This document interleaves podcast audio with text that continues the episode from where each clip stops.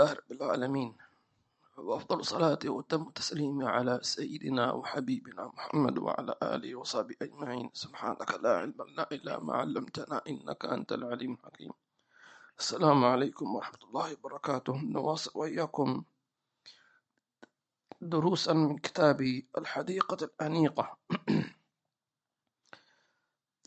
والتي أخذنا فيها معظمها ولم يتبقى إلا القليل، والشأن في العمل بالعلم.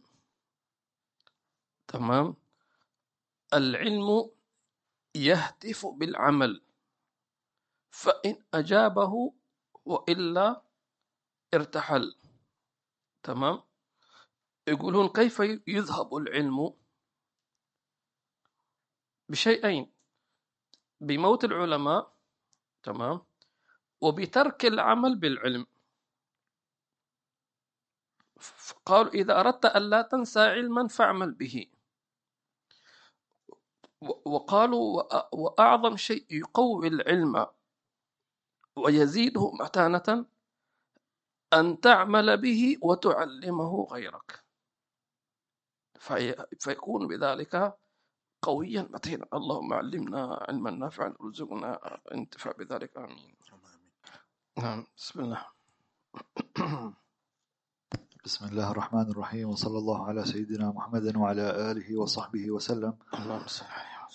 من كتاب الحديقة الأنيقة في شرح العروة الوثيقة في علم الشريعة والطريقة والحقيقة للإمام العالم الشيخ محمد بن عمر بن مبارك الحضرمي الشافعي رحمه الله تعالى، ونفعنا به وبكم وجمعنا به وبكم ومشايخنا في الفردوس الأعلى، ورضي الله عنكم جميعا.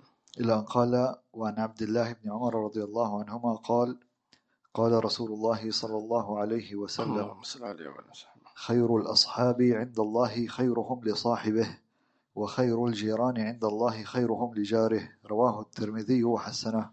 نعم، لا نزال في حق الصاحب. ومن باب التذكير قلنا أن الصاحب ليس كالأخ، ليس كل صاحب يعتبر أخا لك في الله عز وجل، إنما تختار من الأصحاب من تثق فيهم وفي دينهم وأمانتهم وعلمهم إلى غير ذلك، فتتخذه أخا لك في الله. وهذا الأخ في الله، تمام، معناه أنه يكون هو يعني مسؤول عنك، مهتم فيك إلى آخره. فيقول النبي صلى الله عليه وسلم: خير الأصحاب عند الله خيرهم لصاحبه. قالوا: فلا خير في صاحب لا يعطي خيره لأخيه. تمام، والنبي صلى الله عليه وسلم أهدي إليه سواكان: سواك مستقيم مرتب يعني مضبوط، وسواك أعوج. فأهدى السواك المستقيم لأحد الصحابة، وأبقى الأعوج لديه. فقال له الصحابي: يا رسول الله، أنت أولى بهذا.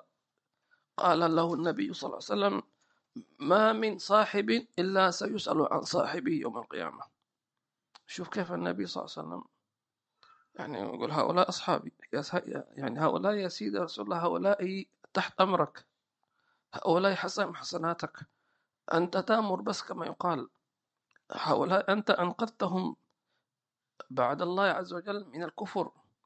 تمام، ومع ذلك فلم يقول النبي: أنا هذا رسول الله وأنا أولى بهذا السواك، خذ هذا السواك المعوج إلى غير ذلك. فما من صاحب يصحب صاحبا ولو لدقائق، تمام، إلا سيسأل عن صحبته، هل أدى تلك الصحبة؟ فلذلك النبي صلى الله عليه وسلم قال: خير الأصحاب عند الله خيرهم لصاحبه. تمام، يعني مهتم فيه، أقل شيء أنه يحب لأخيه ما يحب لنفسه، ويفرح لفرحه ويحزن لحزنه، ويعني ويتواصل ويطمن عليه وهكذا. فيكون هذا خيره لصاحبه، بحيث قالوا أعلاها ألا تجعل صاحبك يقول أنا محتاج كذا، فبالتالي إذا سددت حاجته دون أن تلجئه إلى المسألة فهذا هو الأخ في الله تبارك وتعالى. وهذا ما حدث سيدنا أبو حنيفة. الإمام أبو حنيفة رضي الله عنه كان هكذا، ما يحب أن يرى إخوانه أقل منه. وذات يوم دخل عنده أحدهم وكان بملابس يعني بسيطة ورثة وكذا، فتغير وجه الإمام أبو حنيفة، وكان سيدنا الإمام حنيفة تاجر أقمشة، فأهداه ثوبا قماشا، فقالوا ما هذا؟ قال هذا لك. قال لماذا تهديني؟ قال أني رأيتك على حالة رثة. قال الحمد لله الله أعطاني، ما يحتاج إلى هذا الشيء. قال الإمام حنيفة قال إذا أعطى الله عبده نعمة فليظهرها حتى لا يحزن إخوانه. شوف كيف العكس. اليوم العكس، اليوم إذا شاف واحد في نعمة أوه هذا كذا وكذا. فالإمام أبو حنيفة بالعكس قال أنا شفتك أنت أقل مني أنا أحزن، لابد نكون زي بعض. سبحان الله، نفعنا الله بهم آمين. خير أصحابي خيرهم عند الله خير من صاحبه، لذلك قالوا من أفضل الصحبة صحبة العلماء والمشايخ. لذلك كثيرا نجد من كتب السلف يقول صحبت شيخي مثلا 10 سنوات، تمام، فيعدون ذلك من أفضل أعمالهم في الدنيا. من صحبت وكم صحبت وما أثار تلك الصحبة، لأن هذه الصحبة هي التي تنفع يوم القيامة. لأن يوم القيامة يحشر الناس في زمر علمائهم، يوم ندعو كل أناس بإمامهم. مثلا حين تسمع في لما يذكروا بعض العلماء يقولوا مثلا هذا كان إمام عصره، يعني بلغ يعني زي ما تقول أعلى درجات الولاية مثلا أو الخلافة عن النبي صلى الله عليه وسلم، فصار هو يعني يسمونه الوارث النبي صلى الله عليه وسلم، فهو يسمونه إمام عصره. فبعض الناس مثلا يكون في زمنه واحد من هؤلاء الأئمة لكن ما يعرف عنه ولا يحضر، فإذا سئل لما لا تحضر أو لما لا تزور أو لما لا يعني تتبرك به كما يقال، فيقول ما أعرف. هو لا يريد أن يعرف، لأنه لو أراد لسأل، لو أراد. بس أين علماء البلدة؟ كان السابقون إذا سافروا أي مكان يسألون عن علمائها. ولذلك هذا الذي نوصي أنفسنا وإياكم وتوصوا أبناءكم، يا ابني إذا سافرت أي بلد في العالم، بغض النظر سافرت لسياحة، سافرت لاستجمام، سافرت لعلاج، لطلب العلم، الدعوة إلى الله عز وجل، فسأل عن 3 أشياء: علمائها ومساجدها ومقبرتها، فتزور إيش؟ موتى المسلمين، وكذلك تزور علماءها ولو عالما واحدا، تمام، وتصلي في مساجدها ولو مسجدا واحدا، مش كله في الفندق، تمام. في بعض الناس هكذا يصلي في الفندق وإنه في الفندق وطول وقته برا في أماكن سياحية، ورحنا وجينا وطلعنا وصورنا وهكذا. طيب هل صليت؟ ما في مسجد واحد ولا مسجد واحد. سيشتكيك هذا المسجد، لأنه يقول يا ربي إن فلان مر بجانبي فلم يصلي. لذلك نحن إذا واحد سافر إلى أستراليا مثلا أو إلى أمريكا أو شيء وصلى في مسجد، فإن المكان الذي صليت فيه يبكيك إذا مت، كما جاء في الحديث إن المؤمن إذا مات بكاه كل موضع صلى فيه، في أي مكان في العالم إن شاء الله، ولو ركعتين. ولذلك هذه وصيتي لنفسي ولكم، أي مكان رحت فيه، إن استطاع أن تصلي ركعتين ففعل. رحت الحديقة صلي ركعتين، تمام، إن استطعت يسر ذلك. مش تروح المول وتصلي ركعتين في نفس المول، لكن في مصلى المول ممكن، مفهوم؟ يعني فلذلك لأن هذا المكان الذي تصلي فيه إذا مت بقاك، تمام، كل موضع صليت فيه، هذا خاص بالصلاة، خاص إيش بالصلاة، كل موضع صليت فيه يبكيك. قالوا 40 صباحا، 40 يوم بقاه، 40 صباحا، 40 بعد وفاته. أهلك حينسونك يومين، 3 أيام، أسبوع، خلاص بعدين. فاللهم اجعلنا من الذين يعني تتقبل من عباداتهم، آمين. نعم. أيضا من الصحبة ما يطلق على الزوجين، فكل منهما صاحب للآخر، ولذلك قال الله عز وجل وسمى الزوجة صاحبة، قال سبحانه وتعالى وصاحبته وبني يوم يفر المرء من أخيه وصاحبته وبني. قالوا الصاحبة هي الزوجة لأنها الأنثى الوحيدة التي تمكث أطول فترة ممكنة مع رجل، وهذا لا يكون إلا مع الزوجة، لأنه لو نظرت إلى النساء المحارم عندك، أمك لن تبقى عندها، صح ولا لا؟ أختك ستتزوج، ابنتك كذلك ستتزوج، فكل أنثى في بيت سواء كانت ابنة أو أما أو أختا فإنها لا تكاد تلبث وقتا يسيرا حتى يعني تتزوج، تذهب إلى زوجها وإلى كذا، فأطول فترة تبقى فيها أنثى مع رجل اللي هو الزوج هي الزوجة. ولذلك قالوا أن ما من زوج إلا سيسأل عن زوجته، وما من زوجة إلا ستسأل عن زوجها.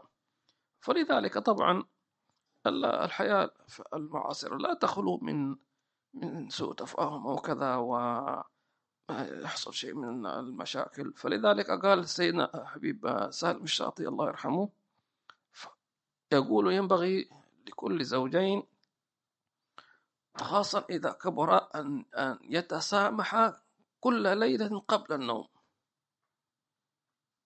أن يتسامح كل ليلة قبل النوم، فيقول لها يا زوجتي سامحيني، أنا رفعت صوتي عليك، أنا كذا وأنا كذا وأنا كذا، وأنا قضيت وقت خارج البيت، وكم تركتك لوحدك، فسامحيني، ويعترف. وكذلك هي تقول وأنت كذلك سامحني إذا أنا قصرت في حقك، وإذا أنا كنت كذا وكذا وكذا.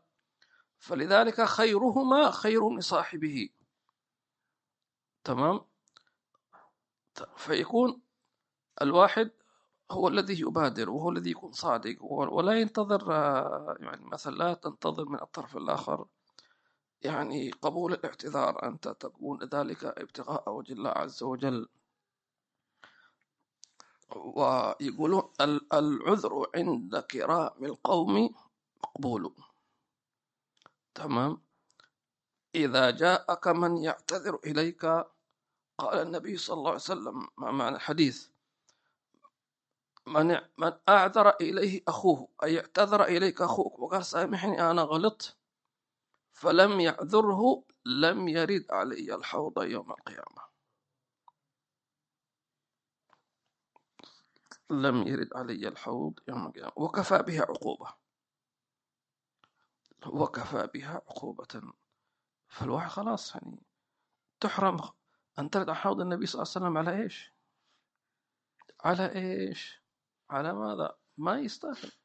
هذا النبي يقول لك أنت ما قال تدخل الجنة، لا، سيب الجنة، ورودك علي في الحوض مش حرام أن ترد علي الحوض. ليش؟ لأنه ورد إليك أخوك معتذرا متأسفا نادما خجول مستحي، يقول لك حقك على راسي وسامحني وأنا غلطت في حقك، لا، ما راح أنساك إلى يوم القيامة، خلاص. حتى ولو دخلت الجنة هو ما يعتبر كافر، لكنه ما يدخل مع المرحب بهم. تمام. الجنة في نوعين، نوع يرحب به، أزلفت الجنة للمتقين، خليك الجنة نفسها نجيب إلى عندك، لا تنتسى، خليك تقديرا لهم، أزلفت قربت. تمام. وأما الآخر هو دخول الجنة، يعني مثلا إذا أنت أو شخص عنده ضيافة، فأنواع المدعوين نوعين، كبار الشخصيات وهؤلاء لهم المنزلة الأحسن مكان في البيت وكذا، صح ولا لا؟ وبقية الناس اللي هم العوام يفضلوا الخيمة مثلا وهؤلاء في المجلس. فهذا الذي لم يقبل عذر أخيه ما يكون من هؤلاء الVIP زي ما يقول، مع العوام، كل لقمة في الخيمة في الحوش وامشي. نسأل الله سلام والعافية في ذلك. فلذلك ينبغي أن كل واحد عنده زوجة، كل زوجة عندها زوج، فخيركم خيركم لصاحبه، فاللهم اجعلنا خيارا لأهلنا واجعلنا نساءنا خيرا لنا يا رب العالمين. الله. وأشد من ذلك أن تصل شؤون الزوجين إلى المحاكم وإلى مشاكل وإلى قضايا وإلى شؤون فيها، أين الصحبة هذه وأين أين العشرة وأين، ولا تنسى الفضل بينكم. إذا كان سيدنا موسى عليه السلام كان تزوج امرأة ثم فارقها، فقيله لماذا فارقت؟ قال كيف أفضح من كانت زوجتي، لا أتكلم. تمام. هذا شيء بينه وبينها. ولكن سبحان الله الحين يعني كثير يصلون إلى المحاكم وإلى يعني قضايا وكأنهم أعداء، سبحان الله، نسأل الله السلامة والعافية في ذلك. آمين. وعن أبي سعيد الخدري رضي الله عنه قال قال رسول الله صلى الله عليه وسلم: لا تصاحب إلا مؤمنا ولا يأكل طعامك إلا تقي. رواه أبو داود والترمذي بإسناد جيد. هذا النبي صلى الله عليه وسلم يعطينا من تصاحب، أصحاب كثر، والصاحب الآن في صاحب جديد الآن هو الصاحب الإلكتروني، الذين من تتابعهم ومن يتابعونك كذلك. الحين كل واحد عنده حساب، أي حساب في السوشيال ميديا لك متابعون، صح؟ فأنت مسؤول عن كل ما تطرحه، فلا تطرح شيئا غير صحيح أو كذب، ولا تقول والله جاءني منقول، ما ينفع هذا، لأنه ممكن ما يدري هذا الذي يقرأ هذا المقالة ما يعرف إنه منقول مثلا، خلاص قرأ أول عبارة وخلاص. كما ذكرنا سابقا قالوا إذا قرأت الكتابة فلا تقلب الصفحة حتى تقرأها إلى آخرها. تمام. الله. نعم. فالصاحب الإلكتروني هذا الآن هذا صار صاحب جديد، وصار قد يكون كافر وقد يكون يعني عدو وقد يكون. وعلى العموم قال لا تصاحب إلا مؤمنا. قال العلماء صاحب ثلاثة أو أربعة مثلا، أن يكون مؤمنا تزداد إيمانا به، مش تخسر إيمانك، وأن يكون ذا علم، مش تصاحب جاهل واحد فاضي، تسابع ذا علم تستفيد من علمه، أن يكون ذا أدب، مش واحد سفيه أدب. طيب واحد قال هذا عالم يكون سفيه، ما تأخذ علمك من سفيه، بس هذا كلامه حلو لكن سفيه، علم بدون نور، بدون بركة. العلم نور، هذه عبارة حفظناها منذ الصغر، العلم إيش؟ نور. طيب إذن أن يكون مؤمنا، أن يكون عنده علم، أن يكون عنده أدب تستفيد من أدبه، أن يكون له صحبة مع المشايخ. هذا الشرط الرابع، هذا اليوم ما حد يسأل عنه. من صاحبت من المشايخ؟ من شيوخك؟ طيب يقول لك أنا ما جلست. طيب ماذا ما هي الكتب اللي تقرأها؟ أنا أقرأ روايات شكسبير وجماعة الماجرا. طيب من العرب ما في سبحان. لذلك عندنا في بني علوي مشايخنا جعلوا قراءة كتب الإمام الغزالي من علامة الإيمان. ماذا قرأت من كتب الإمام الغزالي؟ ولا كتاب، لا خير فيك. على طول ما تلقى كتب الإمام الغزالي؟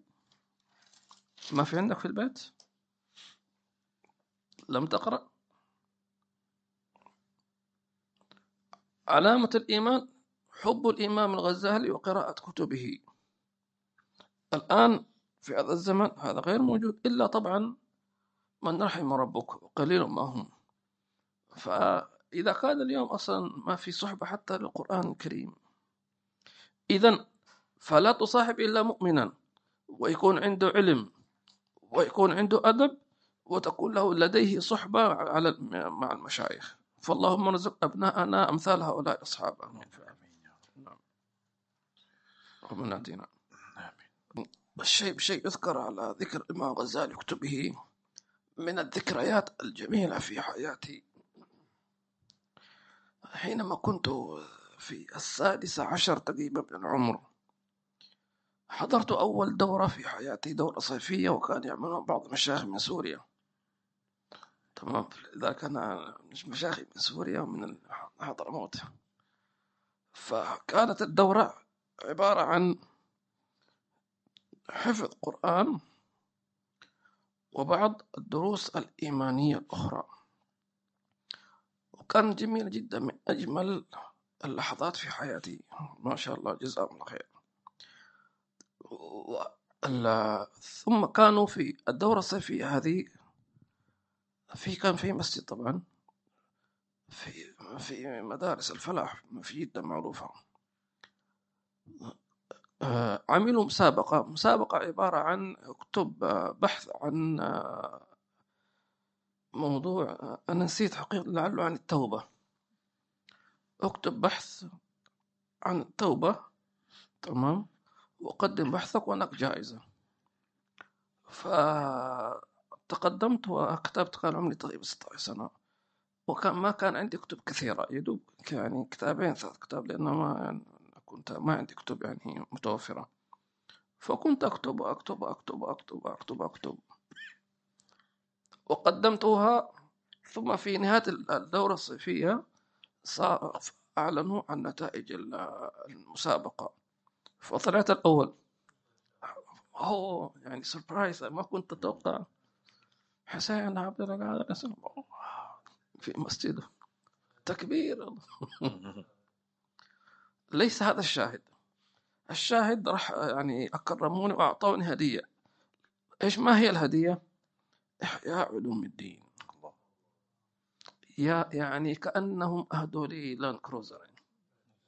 فرحت فرحا يعني لا مبالغة، يعني لو أعطوني قلم ولا موبايل أو سيارة أو شيء يعني جزاكم الله خير، لكن اخترتم إحياء علوم الدين، الإمام الغزالي. فلذلك احتفظت بالنسخة إلى ساعتي هذه، وهي التي يعني زي ما نقول يعني أجمل. الحمد لله. وحينما يهدى إليك كتاب من السلف فاعلم أنها الهدية من المؤلف. الله. الحمد لله. ونسأل الله عز وجل أن يجمعنا بالإمام الغزالي.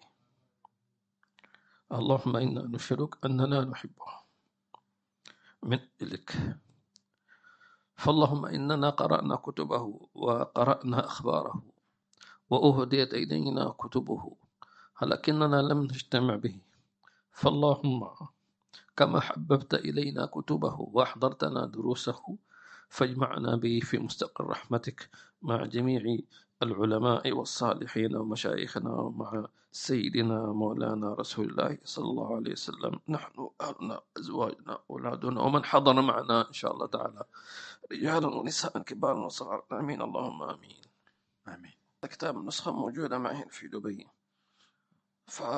ونعم الصحبة أن تصحب معك كتب الإمام الغزالي والإمام الحداد والإمام النووي وغيرهم، فاللهم لا تحرمنا منهم وادخلنا في شفاعتهم يا رب العالمين. قال ولا يأكل طعامك إلا تقي، هذا المفروض يعني، وخاصة إذا عملت طعام في بيتك تمام أعددته وهيأته وعزمت الناس، لأن هذا الطعام الذي أعددته له ضريبة كما يقال، ضريبتها أن من يأكل هذا الطعام يستعين به على طاعة الله عز وجل لتظهر بركة طعامك عليهم وعليك تمام. فلذلك كان الصالحون دائما يعني إذا دعوا لا يدعون إلا أمثال هؤلاء العلماء والصالحين، بيوتهم مفتوحة لهم، ولا تجد ضيوفا إلا هؤلاء، سبحان الله، وهذا هو الأصل. لكن تجد الناس اليوم في الزمن هذا يعني يدعون، بعض الناس يدعي لا خلاق لهم أو حتى يعزمهم مثلا على مطعم أو شيء، ما نقول شيء يعني الضيافة لهذا، لكن النبي صلى الله عليه وسلم هنا واضح كلامه، لا يأكل طعامك اللي في بيتك، أنت اشتريت هذا الطعام وكلفت زوجتك أن تطبخ وتعده يعني تعبت من أجله، لضيوف كرام. سيدنا إبراهيم جاءه ضيوف كرام ملائكة تمام، وذبح لهم عجل وقربه إليهم تمام، قال ألا تأكلون؟ فوالله عز وجل ذكر هؤلاء وسماهم هل أتاك حديث ضيف إبراهيم المكرمين، دلالة على أن اجتهد أن يكون ضيوفك من هؤلاء المكرمين عند الله أولا تمام، لأنك إذا كرمت وضيفت المكرمين أنت كرمت بيتك وكرمت الطعام نفسه، مش يأتي واحد فاجر ولا فاسق ولا تارك صلاة يأكل، فأنت بذلك كرمت أهلك، لأنه في بعض الناس مثلا يعزم أصحابه يعني لا ما يصلون وربما يسكرون، ويقول لزوجته اعملي لي أحسن وجبة وسوي له هكذا، عندي أصحابي وربعي، ومسكينة تشتغل في البيت وعاملة 2-3 ساعات، والمقابل هؤلاء ما حد يصلي منهم، أنت بذلك أهنت زوجتك وأتعبتها وأهنت الطعام، فأكرم بيتك بالمكرمين، وأكرم طعامك بالمكرمين من هؤلاء، وأكرم أهلك بحيث أن يكون جهدهم قد وذهب لهؤلاء من يستحق هذا التعب وهذا الجهد. والحمد لله ربي أكرمنا، حضرنا مع شيخ عبد الله بن السقاف ما شاء الله، ورأيت بنفسي يحب أن يأكل من هذا، لأنهم يقولون أن هذا أعد للضيف، فكل طعام يطالبك كلني طبعا بمعنى العبارة يعني، فليس شهوة أكل وليس شرها تمام، وإنما يراعون، لأن صاحب البيت يفرح إذا أنت أكلت من طعامه، وخاصة الطعام الذي يعد في البيت. أسأل الله عز وجل أن يجعلنا وإياكم من هؤلاء الأتقياء، آمين اللهم آمين. الطعام هذا حصل واحد مثل أبي قادر ما شاء الله، فيقول يعني هو يفتخر إنه أكل من طعامي زي الجبل، إن الجبل يفتخر على أخي على الجبل اللي بجانبه فيقول هل مر بك ذاكر؟ الله اليوم يتفاخرون. طبعا سبحان الله. على ذكر المشايخ والطعام والطبخ، كان دعانا بعض أحبابنا أخوانا من أهل الشام إلى بيته وأعد طعام ما شاء الله، فأنا أكلت على قدر حالي يعني. فقال لي يا ليش ما تاكل؟ قلت ما شاء الله اكتفيت. فقال لي إنه زوجتي أم فلان طبخت هذا الأكل وهي من أهل القرآن، وهي بنت الشيخ محمد سكر من أهل الشام، وكانت تطبخ وهي تقرأ القرآن من أهل القرآن. فقلنا الله أكبر خلاص وجبت. فطعام طبخ على إيش؟ على تلاوة القرآن بالسند ما شاء الله. فنسأل الله عز وجل أن يبارك لهم في بيوتهم وفي كل من دعانا وكل من يعني اجتهد في ذلك، والله يجعلنا وإياكم. يعني إن لم تكن تقيا فقل طعام الأتقياء. تمام؟ نحن نسمى أتقياء، ولكن إذا واحد تقي قال لك تفضل قلنا على الرحب والساعة. إن لم تكن تقيا فاحضر موائد مين؟ الأتقياء. نعم. إن شاء الله طولنا في الدرس، إن شاء الله نكتفي بهذا القدر، وأسأل الله عز وجل أن يرزقنا وإياكم العمل بما تعلمنا. يعني نحن درسنا ساعة، لأن إذا زودنا بعدين يكون نعاس بعدين.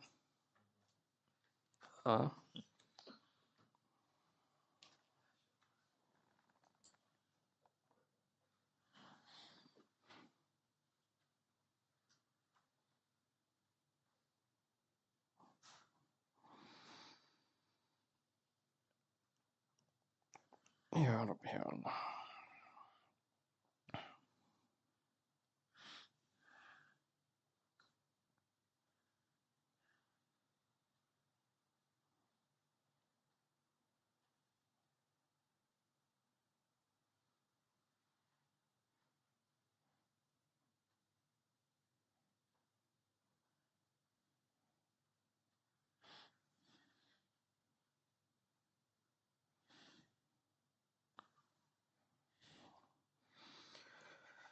حياكم الله السيد عادل، الله يبارك فيك. وعليكم السلام ورحمة الله وبركاته، وجزاكم الله خير. ويشكر أبو يحيى أبو رسول وجميع أخواننا ومحمد طارق كلهم إن شاء الله حاضرين.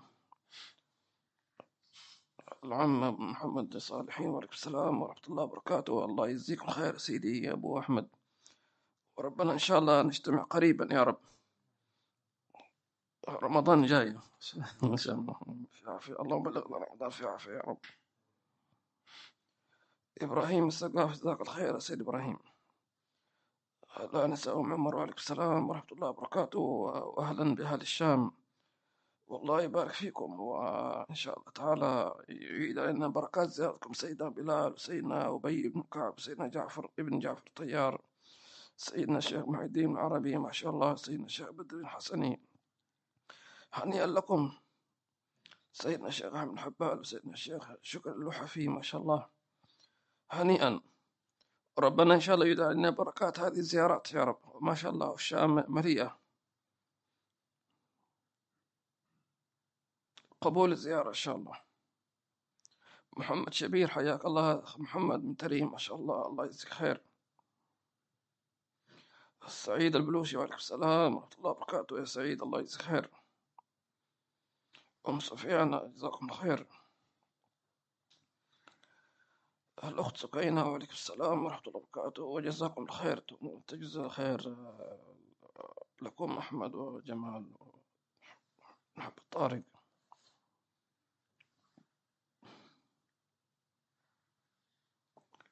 حبيب please after we finish this book teach us إيش؟ إحياء علوم الدين. الله أكبر. Oh my God. إحياء علوم الدين هذا بس يعني إن شاء الله يا رب آمين. بس إحياء علوم الدين هذا شوية، نحن ما شاء الله بدأنا قرأنا ثلة من كتب الإمام الغزالي، أليس كذلك؟ أيها الولد، أول درس الجمعة قرأنا فيه أيها الولد، ومعه كتاب الإمام حداد، ثم قرأنا من هاج العابدين، ثم الأربعين، الأصل في رمضان، جواهر القرآن الإمام الغزالي، بس ما كملنا إن شاء الله بإذن الله السنة هذه يا رب نكمله. بداية الحداية صحيح في المسجد، في بداية الحداية إن شاء الله باقي الحين عامدين، ليش لا؟ مستعدين إن شاء الله، آمين يا رب. الله يبارك في الأعمار.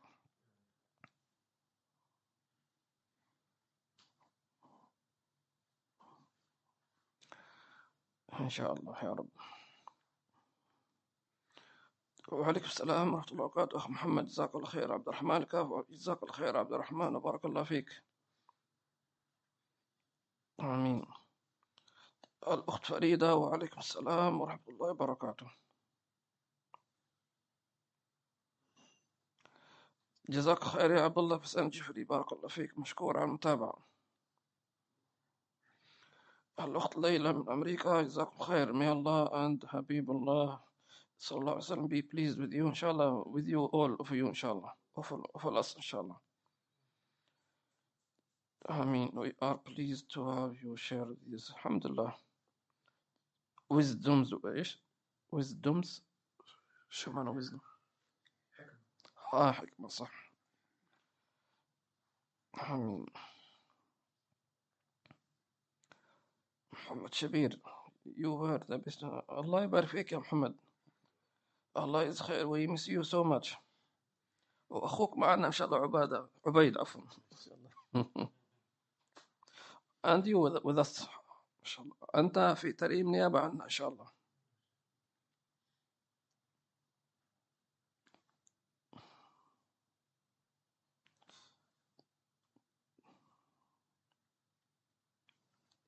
جون سميث ما شاء الله. وعليكم السلام ورحمة الله وبركاته. حبيب من الأخوة في المسجد جام في بوفالو نيويورك، إن شاء الله تزور الغرب مرة أخرى قريبا أننا نفتقدك. جزاك الله خير، وأنا أبشرك أنني حصلت على الفيزا أمريكا، فيزا أمريكا إن شاء الله. إن شاء الله أي جت إيش؟ جت ولا جت؟ أي جت أي أمريكان فيزا إن شاء الله. مش عارف يعني شكلهم ما شاء الله عندهم ابتهالات كثير عجيبين إن شاء الله. وإن شاء الله ربنا يسهل إن شاء الله نزوركم في أمريكا، في أستراليا إن شاء الله، وفي مكسيكو والأرجنتين كلها كأس العالم إن شاء الله نزورهم برازيل إن شاء الله بإذن الله، ونعطيهم كاس العالم إن شاء الله، كاس النبي صلى الله عليه وسلم. الله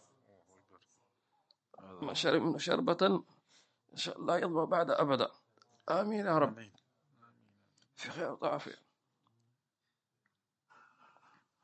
سقاني الكاس أفدي من سقاني، يقول حبيب الحبشي، فهذا شراب القوم إن شاء الله. كاس العالم له شراب، وكاس النبي صلى الله عليه وسلم إن شاء الله للعالمين، رحمة العالمين، من راح الحب ايش اشرب وسقيني يا ساقي القوم، خذ واعطيني ان شاء الله. الله يسقينا واياكم ان شاء الله من كاس المحبه لله ورسوله صلى الله عليه وسلم في خير وعافيه، امين اللهم امين. Please visit California to again soon ان شاء الله، ان شاء الله باذن الله. الفاتح الله إن شاء الله يبارك في هذا المجلس، في هذا الدرس، ويجعلنا وإياكم من المقبولين، وإن الله يجعل هذا الكتاب وهذا الدرس إن شاء الله، ويعيد علينا بركات المؤلفين والعلماء، ويعيد علينا بركات الإمام الغزالي. اللهم إنا نسألك أن تنفعنا بكتبه، وأن ترزق قلوبنا حبه، وترزق أبناءنا وبناتنا حب الإمام الغزالي وكتبه، وحب الصالحين والعلماء. اللهم اجعل بيوتنا بيوت الأتقياء، اللهم لا يجعل يدخل بيوتنا إلا الأتقياء، من تحبهم ويحبونك يا رب العالمين، واجعل طعامنا لا يكون إلا من قوم تحبهم ويحبونك يا رب العالمين، يا حنان يا منان يا قديم. نسأل ويجزي كل من بث درسه، ومن ترجمه ونشره، ومن دعا لنا، ومن حضر معنا ظاهر وباطنا، وبارك في هذا المنزل وفي أهلي وأولادي والحاضرين والغائبين، بسر أزار الفاتحة إلى حضرة النبي. اللهم صل عليه وعلى وسلم. بسم الله الرحمن الرحيم. إن الصلاة المسلمين صلاة الذي أنعمت عليهم. سبحانك اللهم وبحمدك.